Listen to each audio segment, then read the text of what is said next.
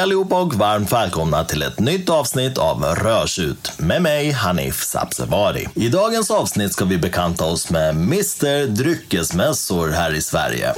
Med en minst sagt imponerande bakgrund inom restaurangvärlden och med sitt fantastiska entreprenörstänk är han idag tillsammans med sitt team det första namnet som dyker upp i ens huvud när man tänker på dryckesmässor.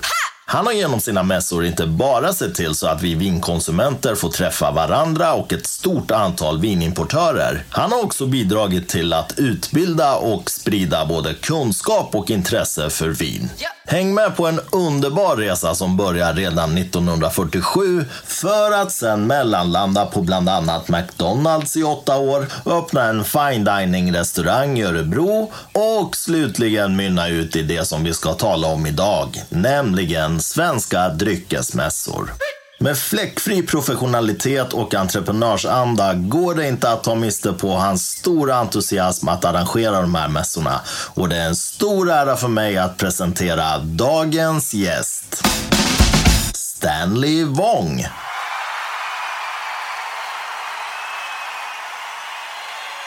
Stanley Wong, välkommen till Rörsut. Tack så mycket Hanif, kul att få vara här. Verkligen stor ära att ha dig här. Jag ska försöka berätta för lyssnarna lite eh, omständigheterna eh, kring det här nu när vi sitter här. Det är så att eh, du då, Mr Dryckesmässor, om jag får kalla dig så, har en dryckesmässa i Västerås då, där vi är nu. Ja, precis. Just nu så kör vi för tionde gången vin i Västerås här. Precis. Och just nu när vi spelar in då är det en lördag och eh, de första två passen var ju igår då på fredagen.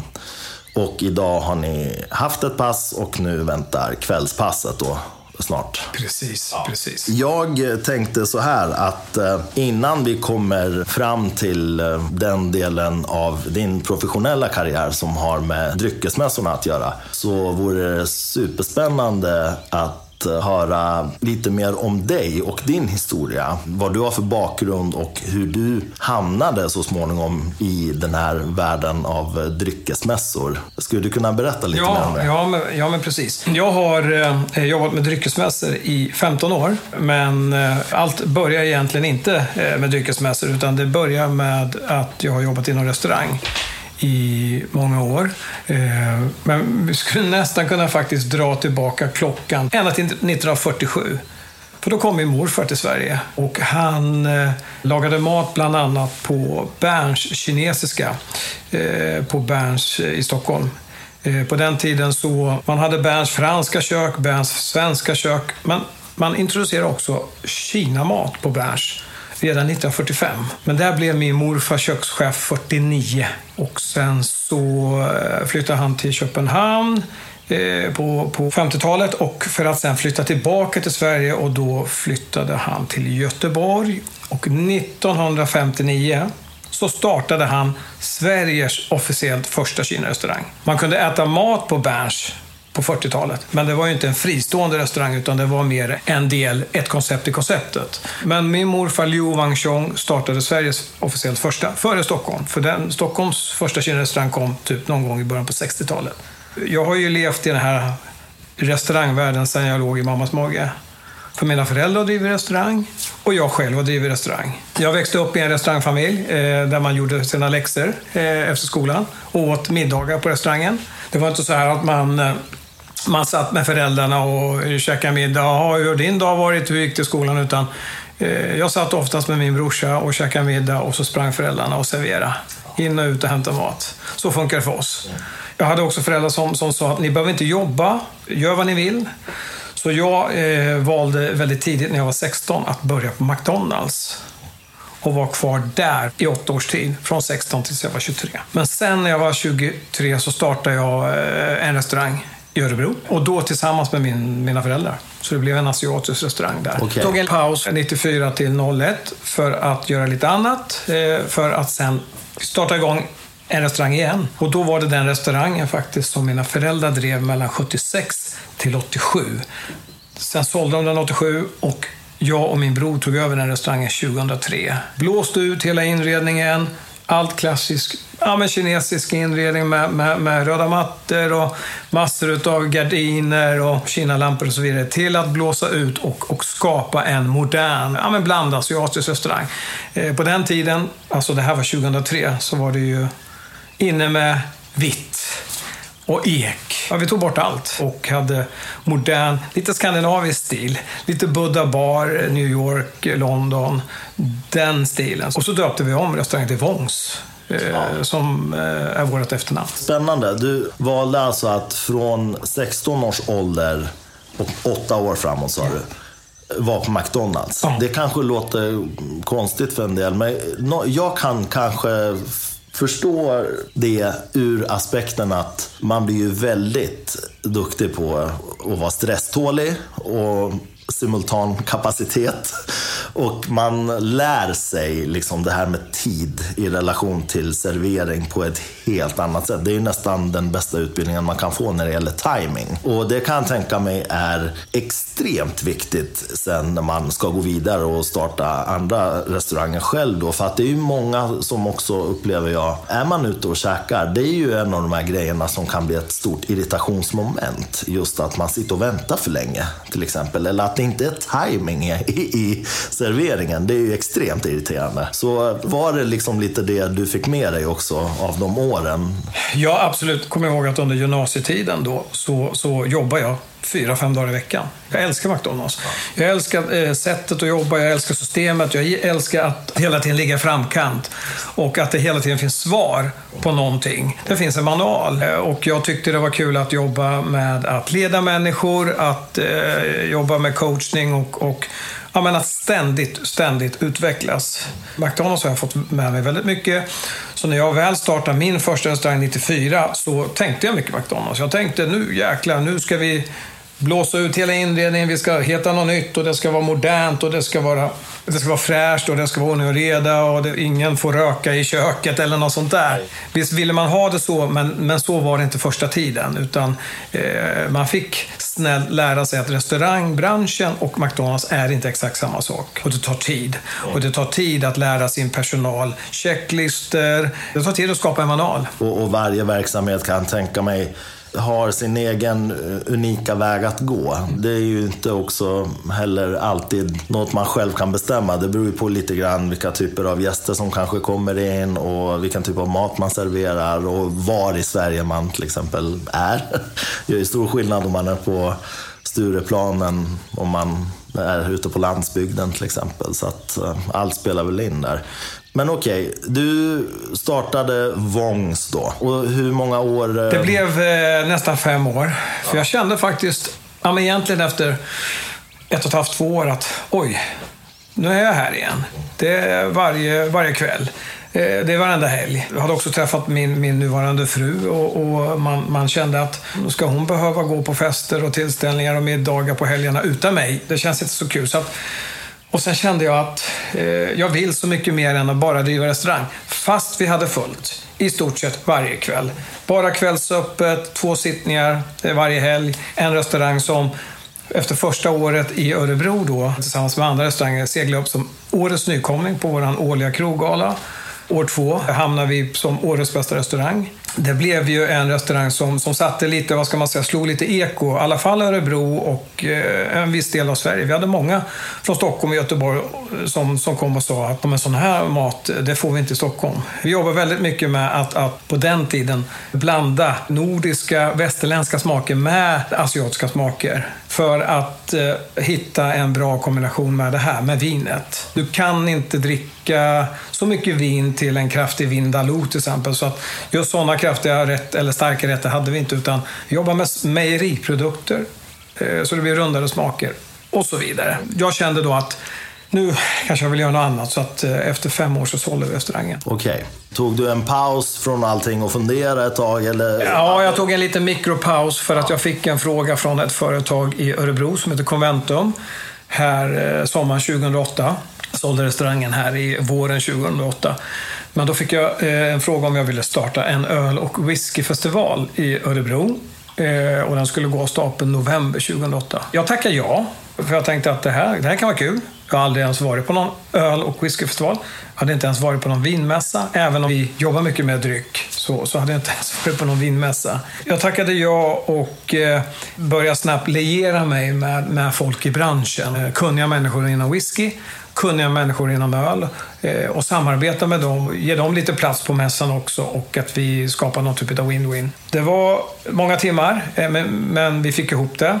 Där i november så var det premiär för Örebro Öl Whisky Festival som blev väldigt lyckat. Och då får man inte glömma bort att just hösten 2008, vi, pr vi pratar finanskris, börsbolag som, som kraschade ja, en efter en.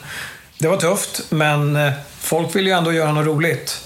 Eh, på hemmaplan. Så att eh, det blev faktiskt riktigt lyckat första året. Och det var startskottet då till det vi ser idag? Eller hann du göra något annat däremellan? Eller? Nej, jag hann faktiskt inte göra något annat. Utan eh, jag fick uppdraget att starta mässan, Öl Whisky. Och sen körde jag också en mässa som heter Ost och vinmässan på Örebro slott. Sen ryckte det i mitt, mitt så kallade entreprenörsben att mm, det här är ju skoj, men jag skulle det skulle nästan vara kul att göra på, på egen hand, alltså på, eh, på mitt sätt. Just det, för de uppdragen du fick, då fick du ett uppdrag från ja, någon annan och ja, du, du utförde jag utförde det. Det var inte i din regi, utan... Nej, precis. Nej, det var åt, åt uh, företagen som jag jobbar på Conventus regi, så de ägde varumärken och så vidare. Mm.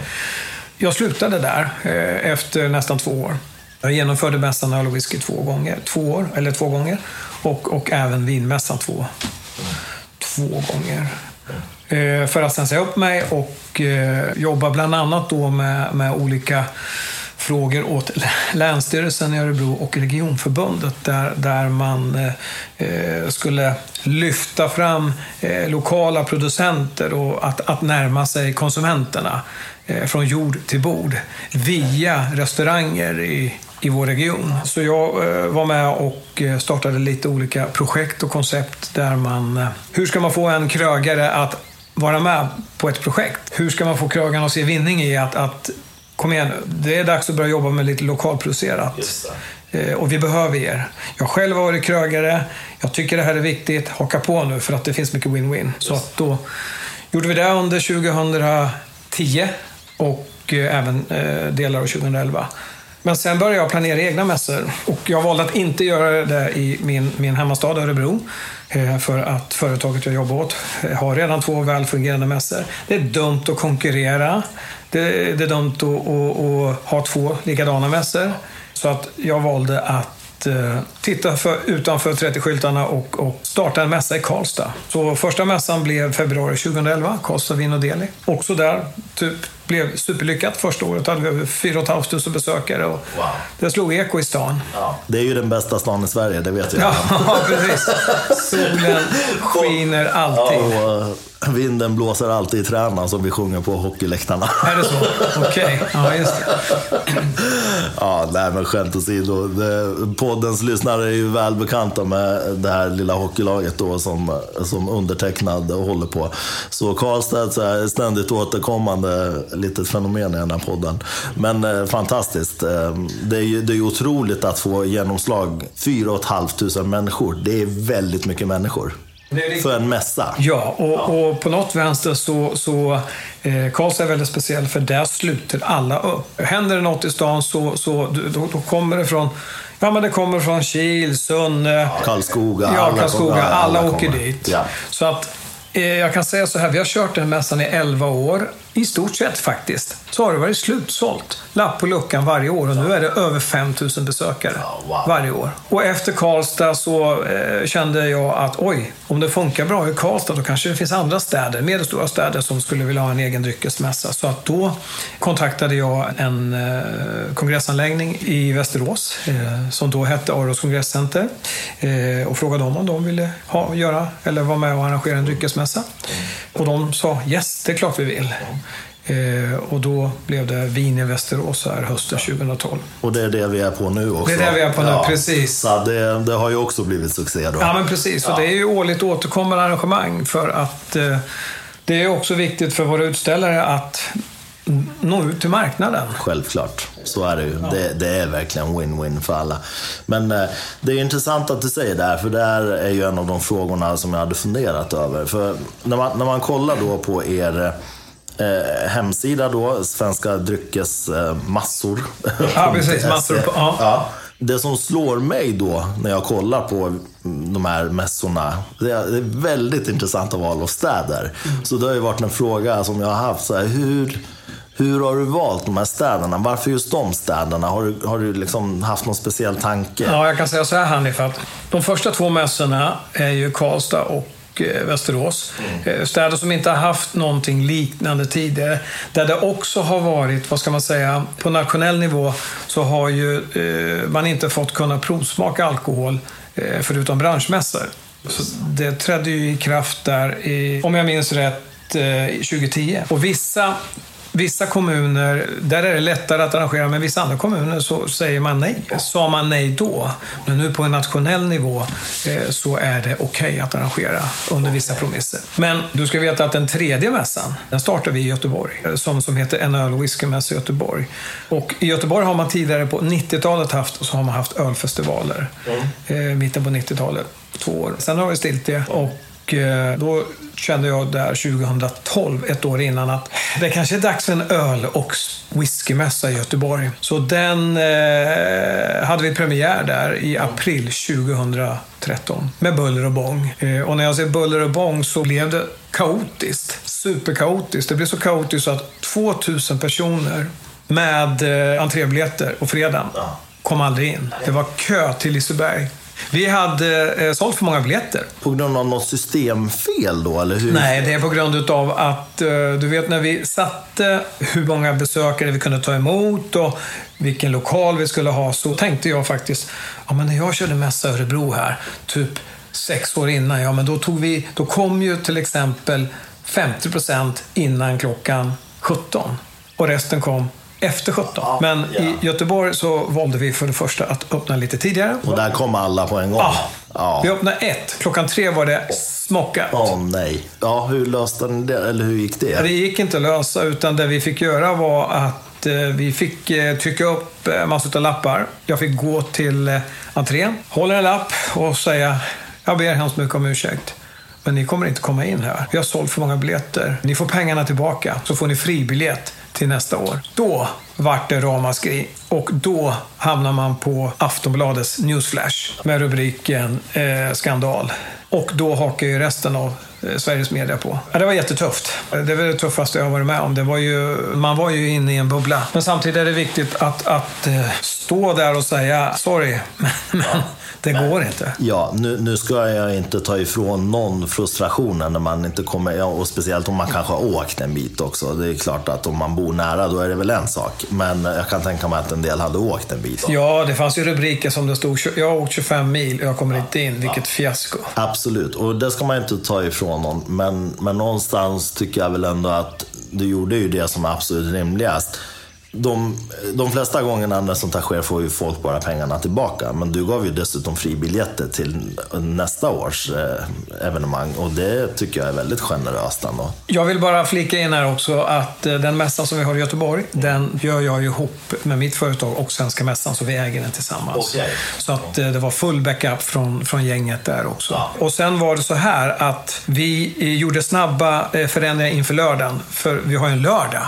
Med ännu fler besökare som var på väg in. Hur ska vi lösa det? Och då gjorde, gjorde vi massor av logistikförändringar och ja, men kastade om en hel del. Så när lördagen kom så, så eh, var det en jättelång kö. Den var flera hundra meter lång. Förbi Skandinavium, Ja. ner för McDonalds, långt bort. Men alla kom in och kön rörde på sig hela tiden. Vi tog in en PR-expert här under katastrof fredag kvällen där som, som var med och följde.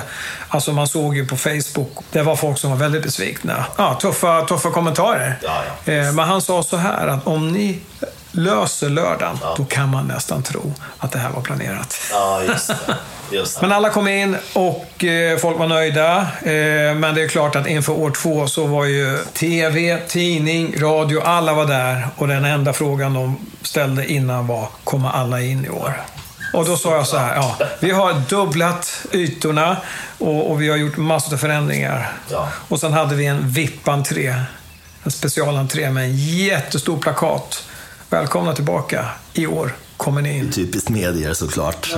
Men, men någonstans också, i den här världen är ju tyvärr då, kan jag säga, i, i många situationer all publicitet bra publicitet. Så att, eh, och det är klart att du hade ju inte planerat att göra en gång till om du hade haft minsta farhåga att någonting kunde gå snett igen. Fast otroligt kul att ha med sig det i bagaget faktiskt. Ja. Det, man, det man inte knäcks av, det är ju bara bra. Men det då, var att inte säga. en sekund eh, sömn den natten. Det förstår jag.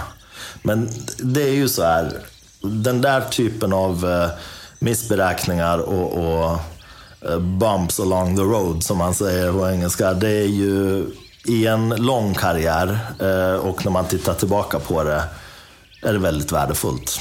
Jag brukar ju alltid säga så här inom min karriär och till mina producenter som är signade till mig att det som är bra, det är ingenting som gläder mig. Det, det funkar ju redan. Det är ju det som inte funkar som är intressant. Och jag har liksom med åren lärt mig att se det som inte funkar som det som jag dras till då. Varför funkar det inte? Vad är det som är fel här? Det är ju det som är utvecklande. Det som funkar, det rullar ju på. Det behöver man inte bry sig om. Så jag kan ändå tänka mig att eh, efter några år nu så, så är det väl en väldigt värdefull erfarenhet att ha med sig. Absolut, absolut. Och, eh, den mässan i Göteborg, eh, Öl och whiskymässan, har ju seglat upp som en av Nordens största dryckesmässor. Där vi eh, innan pandemin 2019 hade 25, strax över 25 000 besökare på två dagar. Under den mässan slog vi också ett världsrekord i världens största whiskyprovning med 2283 personer. Spännande. Ja, jättekul. Vi arrangerade den mässan eh, strax efter pandemin här i april och hade närmare 24 000 besökare. Det var häftigt innan, förr, när det var mycket folk. Men nu efter pandemin, att gå runt bland 9 000 som vi har inne när det är som mest. Alltså, man fick ju, man fick ju nästan man fick, ja, man fick gåshud gånger två. Men det är så kul att du säger det. Nu, nu ska jag dra bara en kort parallell. För som sagt, jag var ju på mässan igår kväll på kvällspasset där med en vän och eh, det var bland det första vi sa till varandra. Jag kom in där, du vet man, och då är det inte i närheten av så mycket folk eh, som du nämner nu eh, här i Västerås. Eh, men eh, jag tittar på, på honom och så här, tänk det här för ett år sedan. Du vet, man är så glad att den här pandemin är över. Eh, det har ju varit eh, fruktansvärt. Och jag kan ju tänka mig att för, för dig som ändå lever på event och de här mässorna, att det, ja, men man blir förtvivlad för alla. Jag menar, jag har ju jättemånga vänner i musikbranschen som är livemusiker. Det, det var tufft alltså. Det var tufft och det var många som knäcktes av det. Tyvärr. Så Ja. att, eh, ja, det har ju förändrat världen. Jag tycker det du vet, härligt är att bara kunna skaka hand och kramas med folk när man säger hej. Ja, men du vet, träffa Absolut. varandra. Bara det är ett, så här, fantastiskt tycker jag. När man är mer tacksam.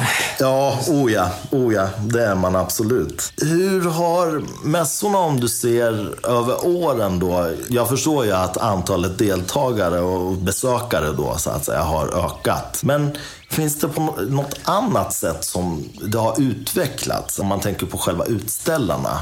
Hur, har det förändrats någonting när det gäller vilka som ställer ut och, och vilka som du tar kontakt med? Och hur funkar ens den biten? Tar du kontakt med dem? Tar de kontakt med dig? Hur går det till? Ja, men det går regel till så här att vi har ju, eftersom att vi har arrangerat sedan 2008, så har ju vi byggt upp eh, ett kundregister och ett rykte att eh, finnas på ett antal ställen i Sverige.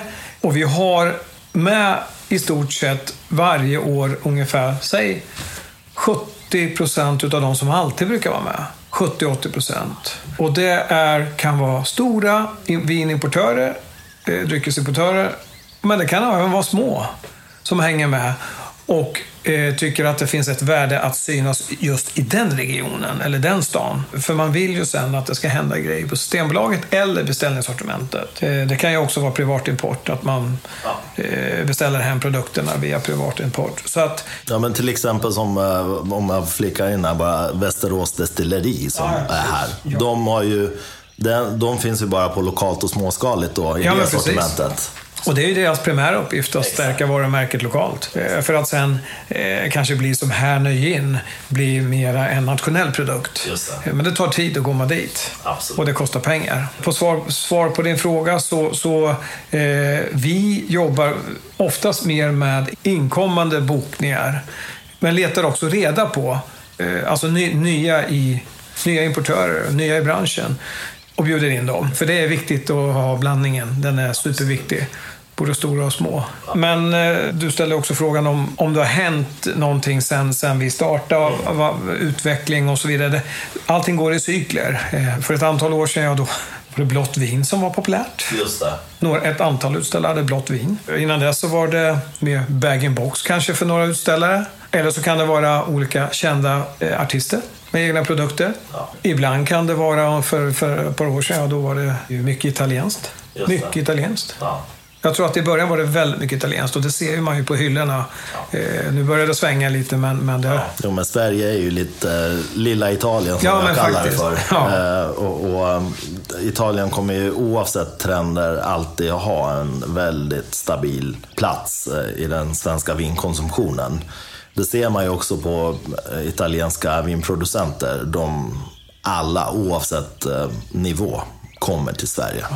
De håller provningar, de träffar folk här. De, varje år, de är här allihopa. Det är en väldigt viktig marknad för dem. Och det är nästan så att vinerna här i Sverige är billigare än i Italien. Det är det faktiskt. Det, jag har varit med om det. Speciellt på den lite högre nivån. Högre nivå, ja. precis. så är det. Ja, exakt. exakt. Jag tänkte de här olika teman som ni har för mässorna. För ni har ju också något som heter Sparkling, eller hur? Där, det, där det är mycket fokus på bubbel. Mm. Vi har tre koncept. Eh, vin, och deli som är fokus på vin. Eh, öl och destillat eller öl och sprit som är ja, öl och olika eh, spritprodukter. Och sen så det senaste då som är sparkling som är bara bubbel med, ja, med champagne, cava, prosecco, eh, cremant och så vidare. Så där har vi eh, i två städer, Göteborg och i Stockholm. Eh, I Malmö har vi något som heter Sparkling som är premiär här i november faktiskt. Där har vi något som heter Sparkling and Wine.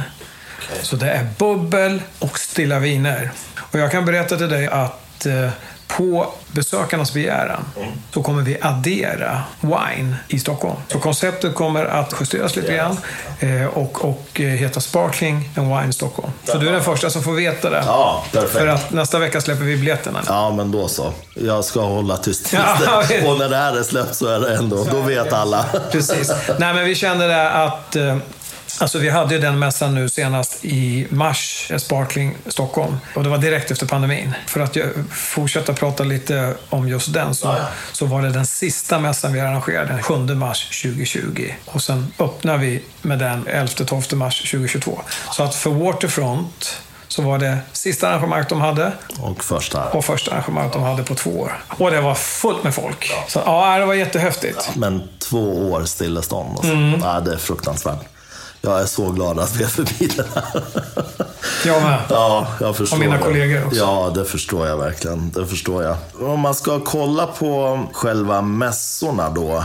Hur många städer blir det som ni arrangerar i nu då? Eh, Idag arrangerar vi sju städer. Och det är Karlstad, Västerås, Linköping, Uppsala, Göteborg, Stockholm och nu Malmö. Så det är sju städer och idag tio mässor. Och hur många är ni som jobbar med de här mässorna? Teamet Svenska dryckesmässor är idag fem personer. Oj, ni har fullt upp kan jag tänka mig. Ja, men vi har fullt upp, men, men vi gör ju det här ihop med partners i varje städer. Just det. Och våra partners är då husen där vi, där vi arrangerar våra dryckesmässor. Ja. Så att eh, man kan kort och gott säga så här. Vi står för konceptet. Vi står för eh, oftast införsäljningen Ja. eh, till utställare, för de hänger ju med oss som en Just. nästan som en cirkusfamilj. För de vet vad vi går för, de vet vad vi levererar.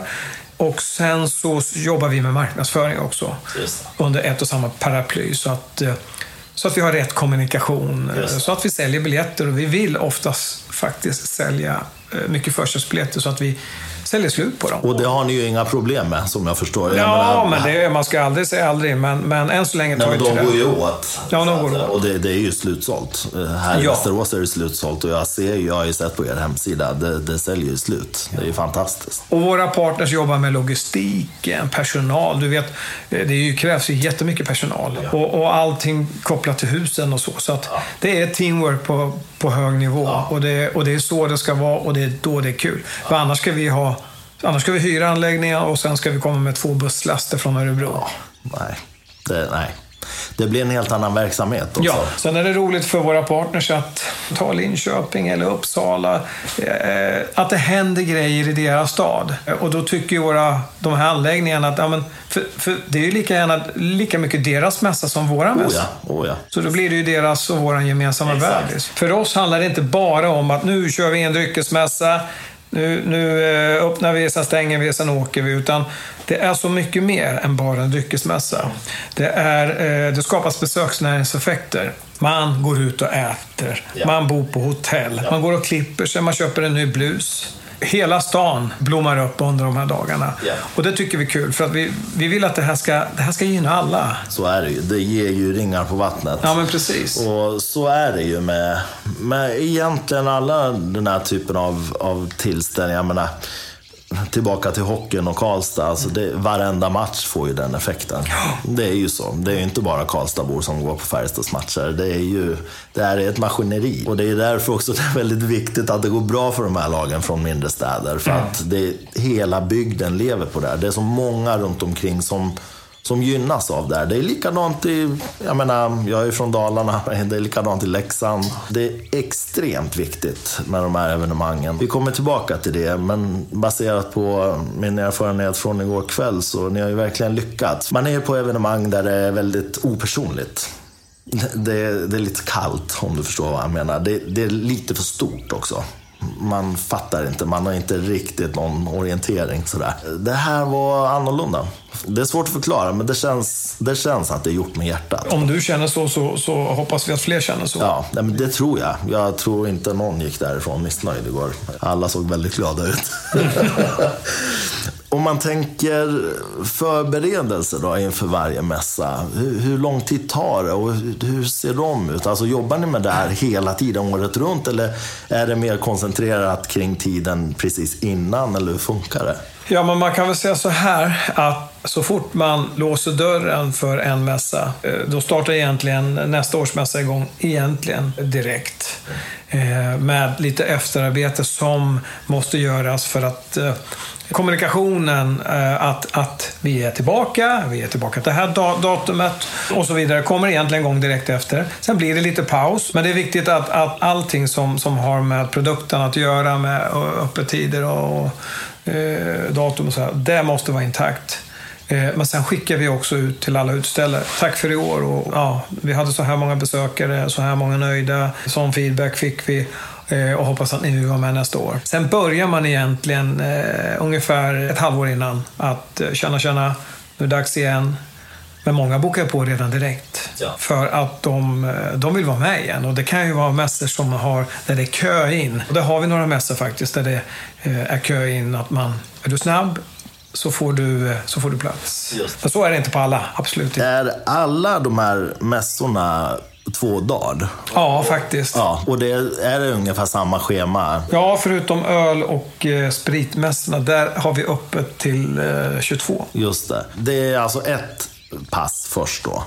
Nej, så här är det faktiskt. Just i Västerås eh, och en stad till, Sparkling Göteborg på Clarion Post. Där har vi tagit ett beslut att köra två pass för att eh, de anläggningarna är lite mindre. Men, men på en vanlig mässa, där är det bara från öppning till, till stängning. Men det vi gör då är att vi säljer entréslottar. Det betyder att när ska du gå in? Ja, mellan 11 till 12 säljer vi så här många hundra, mellan 12 till 14 så här många hundra. Så att inte alla kommer samtidigt. För skulle du, in, skulle du bara ha en biljett, ja, då vet vi att majoriteten kommer mellan 14 och 17. Och då blir det långa, långa köer. Så vi, vi tvingar ju folk att komma tidigt för att ha ett bra flöde. Och det uppskattar vi och det uppskattar framförallt våra utställare. För då ser de att det blir jämnt flöde. Men, men då måste man också lämna mässan? Nej. Nej, man Nej. får vara kvar. Man har beräkning att, att, att, att besökare stannar ungefär fyra och en halv timme. Ja, det är så Och pass. skulle de stanna längre, då, då skiter det sig. Ja. Men, men, men det är ju efter x antal mässor som vi har hittat ett bra besöksantal. Vi har ju ett tak i huset hur många man får ta in och man får ju inte överskrida det. Jag förstår. Om vi ska försöka beskriva då för lyssnarna hur en mässa ser ut. Vad, vad är det man möts av när man kommer in på mässan? Vad, vad är det som händer om man tar det stegvis och hur ser det ut? Nej, men besöker du till exempel en, en, en traditionell vinmässa så har vi ju ungefär mellan 50 till eh, 80 utställare. Eh, 70 procent av dem är vinbolag. Det är alltså vinimportörer som importerar vin eh, som man kan köpa via Systembolaget och så vidare. Och som jag har nämnt ett par gånger förut så är det stora, både stora välkända varumärken men även små, små privatimportörer, mindre sortiment från små, små producenter. Och sen har vi lite delikatesser också. Det- eh, och det är produkter som passar ihop med, med vinet. Det kan vara ost, det kan vara eh, svensk ost, engelsk cheddar, det kan vara italiensk pecorino och så vidare. Eh, men det kan också vara oliver eller choklad och, och lite skärk. Eh, För att hitta en balans också, så att man inte bara dricker massor av vin. Men vi har också på våra vinmässor lite, lite drinkar också, små drinkar. Och Något som är på tapeten nu är ju framförallt gin som är Ja, väldigt populärt. Ja, precis. Kan vara skönt att bryta av med det. Ja, men faktiskt. Jag testade ju Västerås destilleri igår faktiskt. eh, Bara för att bryta av vinsörplandet ett tag där. Eh, Otrolig kvalitet. Ja, det där var roligt. Ja, verkligen. Jag blev jätteimpad. Och, och, och de blandar ju också en gin och tonic om man vill. Ja, just det. Så man kan få en färdig. Och gin och tonic måste ju vara en av de mest eh, liksom, både missförstådda och utskällda drinkarna för att eh, förmodligen så förknippar människor det med dåligt gin och dåligt groggvirke som man snor ihop i ett glas och börjar dra i sig. Men det här var något helt annat alltså. Oerhört imponerande kvalitet. Jag blev helt paff faktiskt. Väldigt, väldigt bra. Så att, eh, ja, stöter man på Västerås destilleri så gå dit och testa. Är väldigt, väldigt fint. Det är kul och det, man, man märker att det här med gin- gin-trenden bara ökar och ökar. Och det är ju för att både män och kvinnor gillar gin. Ja, det är ju så. Eh, Det gör ju inte ont att dricka om man säger Nej, så. nej, nej. Och Absolut speciellt inte på den här nivån. Så det är superbra. Men om jag ska också försöka förklara lite grann i alla fall hur det ser ut här. Så är det ju också så här, jag tänker det kan vara bra för lyssnarna att- veta där att man eh, man kommer in då eh, och sen kan man hänga av sig, det finns garderob. Och sen så eh, får man ju också ett provningsglas då. Ja, precis. Ja, och det är ju viktigt. Och det är oerhört bra uppstyrt då. För att det finns ju utställt i, i lokalerna på ganska många ställen vatten. Och eh, bredvid de här vattenkranarna finns ju också eh, de här tunnorna med en tratt i toppen.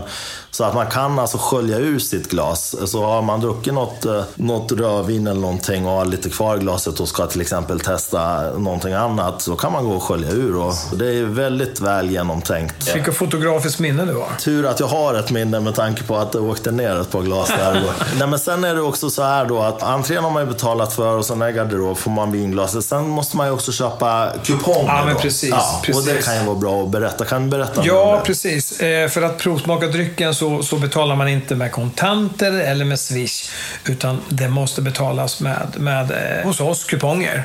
Och det är ungefär som monopolpengar. att Det finns valörerna 10, 20, 40. Ja, eh, överlämna det till, till utställare. Och det har lite med eh, vad ska man säga, tillståndet att göra att, att jobba på det här sättet.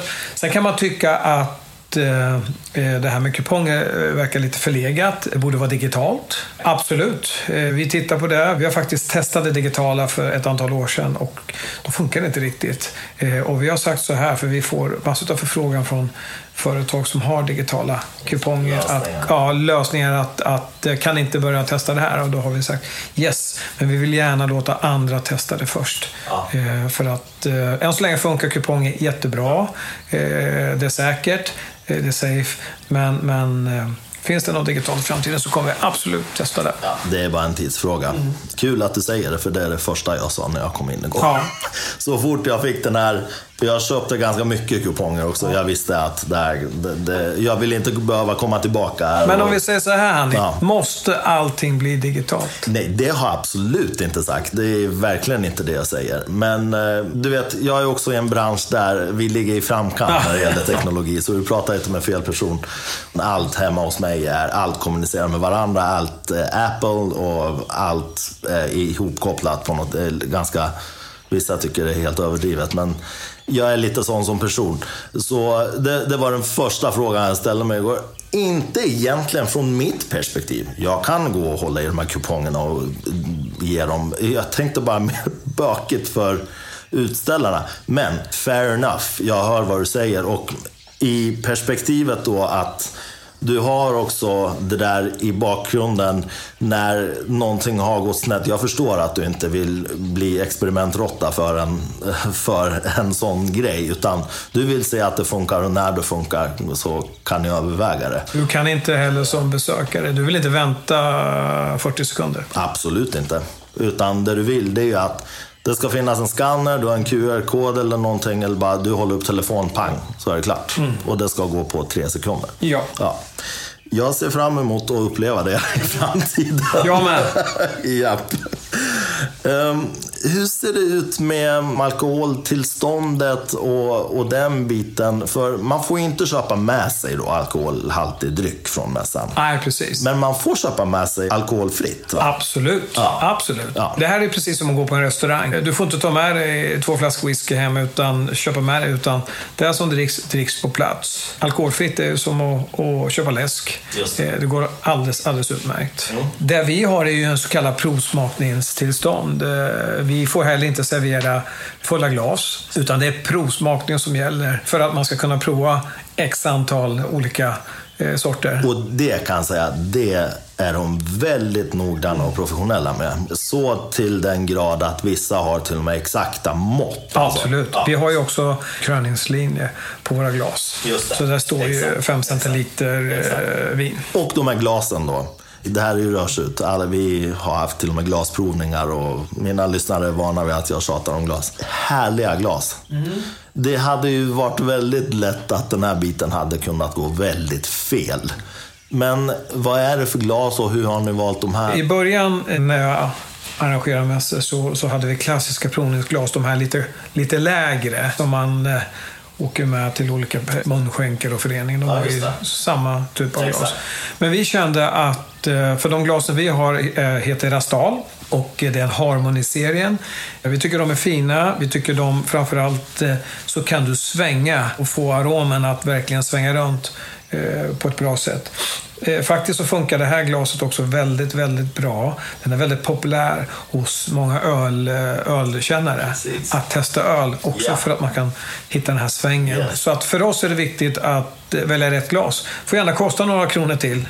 Eller gärna, det får kosta några kronor till för kvalitet. Jättebra att du säger det, för det tänkte jag också bara nämna att det är ett otroligt bra allround-glas. Jag, jag menar, jag testade stilla vitt, rött, bubbel, gin, allt möjligt. Funkade alldeles utmärkt. Och det är ju inte ett stort glas, men det är som du säger, det går att svinga ganska friskt utan att man får grejerna på sig. Och man får fram de aromer man behöver få fram i ett sånt sammanhang. Liksom. Alldeles utmärkt. Så att verkligen eh, utmärkt val av glas. Det, det måste jag säga. Har ni en gräns för hur många som får ställa ut i varje mässa? Hur sätter ni gränsen? Styrs det av ren logistik då? Hur stor lokalen kommer vara? Eller är det så att ni vill ha med just vissa eh, särskilda utställare varje mässa? Primärt så handlar det om hur stor lokalen är. Ju större lokalen är, just fler utställare kan man ta in, eh, eller vill vi ta in. Men det är också viktigt för våra utställare att vi inte tar in för många utställare och till, till eh, eh, få besökare. Ja, men har vi en mässa med säg 4 000 besökare, ja, men då är det good enough. Då räcker det med runt 55-60 utställare. För vi vill att våra utställare ska ha fullt upp. Ja. Nästan hela tiden. Och vi vill att de ska vara nöjda och vi vill att de ska komma tillbaka. Så att det finns, tar du öl och whiskymässan i Göteborg så med 25 000 besökare, jag menar vi hade 180 utställare. Säg att du har några som sitter och lyssnar på det här avsnittet nu, vilket ju är några stycken och garanterat några som är väldigt intresserade av att gå på mässan. Har du något tips till dem? Det kan vara allt ifrån valet av skor till... Ja, jag tänkte faktiskt jag tänkte säga precis det du var inne på. Börja med att ha ett par sköna skor. Eh, för tycker du, eh, känns det här miljön rätt för dig? Är du där för att lära dig, provsmaka? Ja, men då är det viktigt att ha ett par sköna skor. Men sen tycker jag att det är jättebra faktiskt att läsa på lite om mässan innan. Gå in på vår hemsida. Eh, starta först och klicka på eh, svenskadryckesmassor.se. Där har du en kalender när alla våra mässor går och alla våra mässor har en egen sida. Läs på, läs på vilka det är som kommer. På vissa mässor har vi separata provningar med provningsledare. Eh, nej, men läs på lite innan. Sen tycker jag när du väl besöker en mässa att gå runt, läs på lite och, och, och, ha en liten plan. Och sen ställ massor av frågor, för det älskar våra utställare. De tycker faktiskt det är mycket roligare när de får lite eh, frågor. De vill ju berätta om druvorna, de vill ju berätta om, eh, om producenten, än att bara, vad är det här för någonting? Häll. Det de vill, det vi vill. Och det som är en av de största anledningarna och syftena med, med våra mässor är det här kunskapsöverförande att öka på kunskapen hos våra besökare.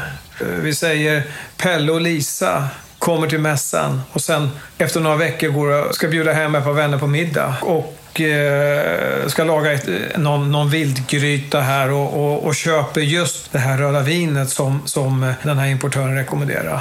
Och när de väl bjuder de här gästerna och de här gästerna provsmakar så, så ska de här, den här kunskapen man lärde sig på mässan ploppa upp att ja, jag var på den här mässan, vin i Västerås och så köpte vi det här vinet för det passar så bra ihop med det. Och så ska de här gästerna känna shit, det har du rätt i. Shit, det gifter sig verkligen. Det passar väldigt bra.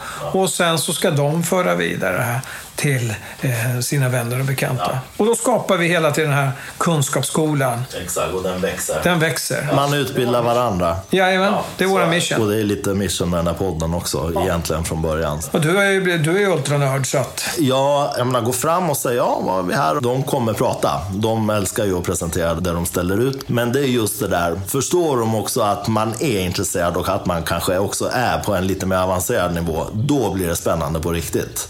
Jag var ju vid en utställare där och eh, testade en Lambrusco som kanske inte är den mest avancerade stilen. Men jag är jättesvag för en jättelätt, härligt, alltid gott, slinka alltid ner, riktig sommardryck. Och jag började ställa en massa följdfrågor. Han förstod ju att okej, okay, det här är en person som har koll. Och vet, han blev ju helt galen. Han var ju italienare också. Mm, jag vet vilka det är. Ja, så han gick ju, han gick ju till disken bredvid, hämtade en massa chark och ostron. Mm.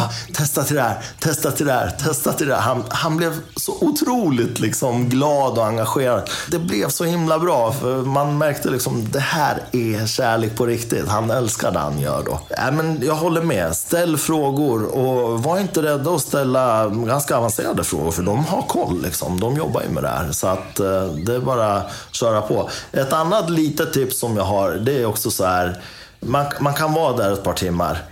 Gå ut ibland och ta luft. Man, man kan gå ut. Man kan gå ut och komma in igen. Gå ut och bara rensa, bara andas in lite frisk luft. Uh, rensa näsan.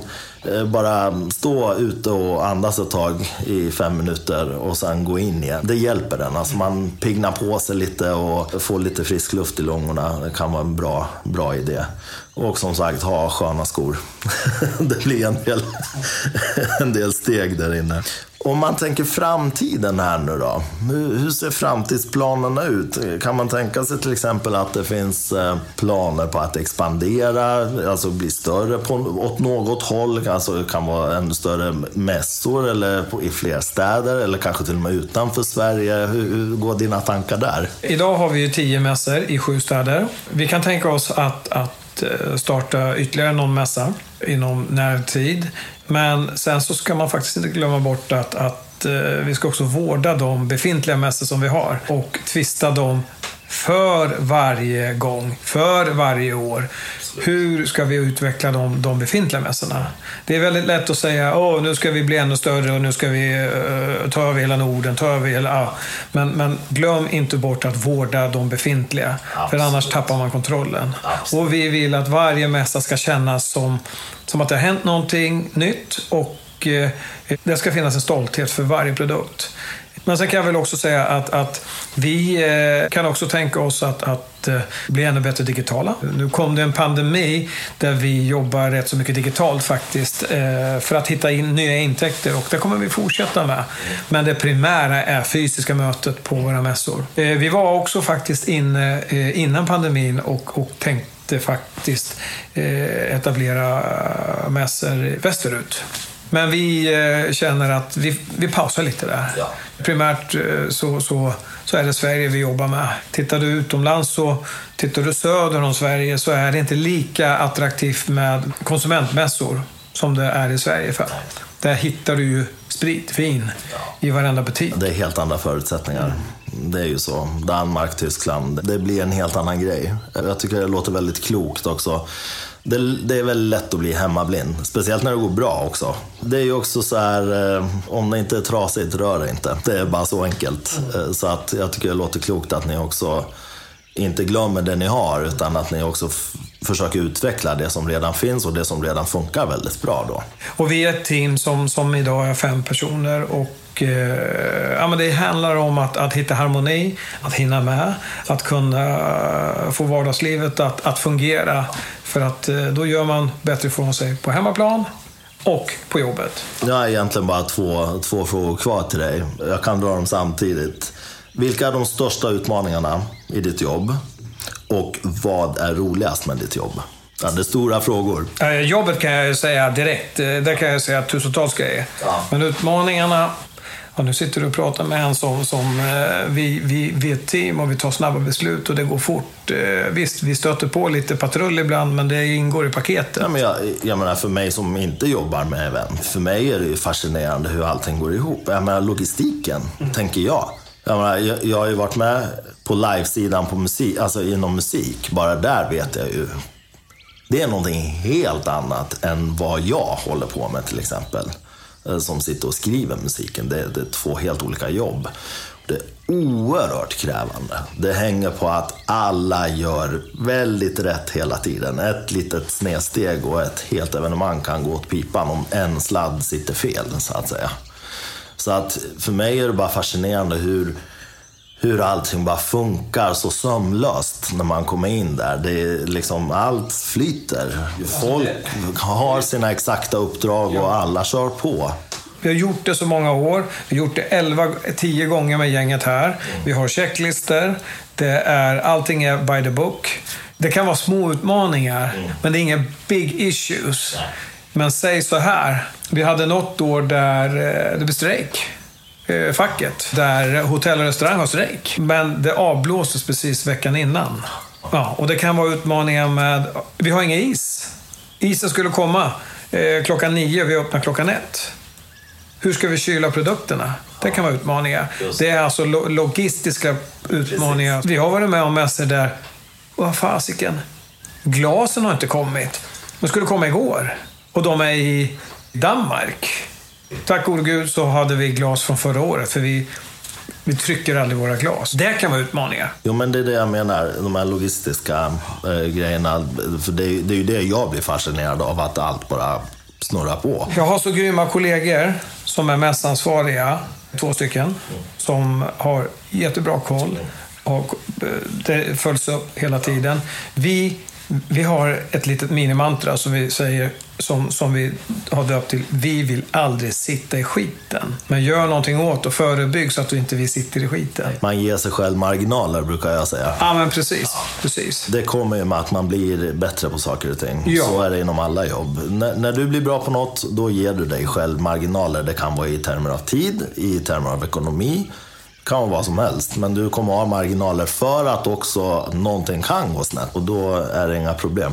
Ja, men det tycker jag att man upplever. Det, man, man kommer in där, man får en ganska sån här omhändertagande känsla. Och det är det jag menar när det blir för stort, va? det blir för opersonligt. Du kommer in, jaha, vart ska jag? Vad händer? Vad, vad är allting? Även om man ser allt framför sig, men det blir lite för övermäktigt.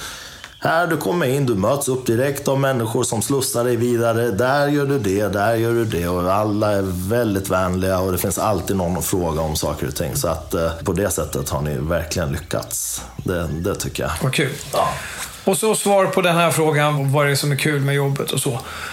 Alltså, det är ju en mängd olika saker. Eh, om man tar till exempel en ny mässa, så är det jätteroligt att eh, kreera. Vad ska vi döpa den till? Vad ska den heta? Till att kontakta min kusin som har gjort alla mina loggor sedan, sedan jag drev första restaurangen 94. Eh, han gör alla våra loggor fortfarande. Kontakta honom. Tjena Jörgen, du, eh, vi har det här och oh, kan du skicka en projektbeskrivning? Eh, konceptbeskrivning. Så tar han fram en logga och sen så eh, lansering, kommunikationen. Eh, det kommer Facebook-sida, hemsida, Instagram och det kommer pressmeddelande. Och se när det maskineriet startar igång och all feedback man får. Vi lanserade till exempel i februari, mars i år en, eh, ett, en, ja, en ny mässa i Malmö som heter Sparkling and Wine Malmö. Det blev ju tidningsrubriker i Sydsvenskan och massor av kommentarer. Gud vad roligt att ni kommer ner. Det triggas man av till eh, allt från biljettsläpp, när man släpper nya biljetter till någonting och man följer statistik och Wow, hur kan så här många tusen redan ha köpt biljett? Det. det triggas man av. Mm. Till självaste mässan, alltså produkten där våra utställare kommer in och säger “Tjena, tjena! Ah, är det bra med dig?” mm. För man träffar dem ett antal gånger per år. Just det. det triggas man av till att öppna dörrarna. Det väller in massor av besökare eh, som är glada och bara “Äntligen, nu är det dags igen”. Mm. Det händer ibland när vi står i entrén när folk går hem och, och eh, de säger “Gud vad roligt, hoppas ni kommer tillbaka nästa år igen”. Just det. You bet! Ja. Det triggas man av. Ja till att, att uh, ha partners och kollegor som brinner för sitt jobb och tycker det är jättekul. På våra ställen där vi är så, så det är ju ibland personal som bara signa upp mig till nästa år. Jag vill vara med. Det är ja. jätteroligt. Det här skiljer sig lite från vardagen. Ja. Och det är så roligt att jobba med glada människor. Ja. Där folk är positiva. Ja. Det triggas man av. Till att ha ett gäng, mina kollegor, som alla brinner för sitt jobb. Vi vill alla framåt. Vi är väldigt olika. Det triggas jag av. Stanley Wong, tusen tack för att du har varit med i Rörsut. Eh, du är Mr Dryckesmässor här i Sverige. Du är också anledningen till att eh, vi som besökare kan besöka de här fantastiska mässorna, ta del av fantastiskt vin, fantastiska delikatesser och inte minst det jag också tycker är absolut värdefullast och som du är inne på, möten. För det är någonstans ändå vad vin för mig handlar om. Det är att mötas kring flaskor, kring den här drycken och därifrån skapa nya relationer, nya samtalsämnen och eh, ta det vidare. Man är ju aldrig färdig. Tusen tack för att du har tagit dig tid att vara här. Nu ska du få hasta iväg till kvällspasset här i Västerås och vi kommer ju att ses där. Jag är jätteglad för att du tog dig tid och eh, ser fram emot att besöka många fler av era mässor här framöver. Tack själv Hanif, det var jättetrevligt att komma hit. Eh, och, och ja, eh, nu måste jag springa tillbaka för att snart kommer Hanif. Jajamän, you bet. Tusen tack. Tack. Thank you.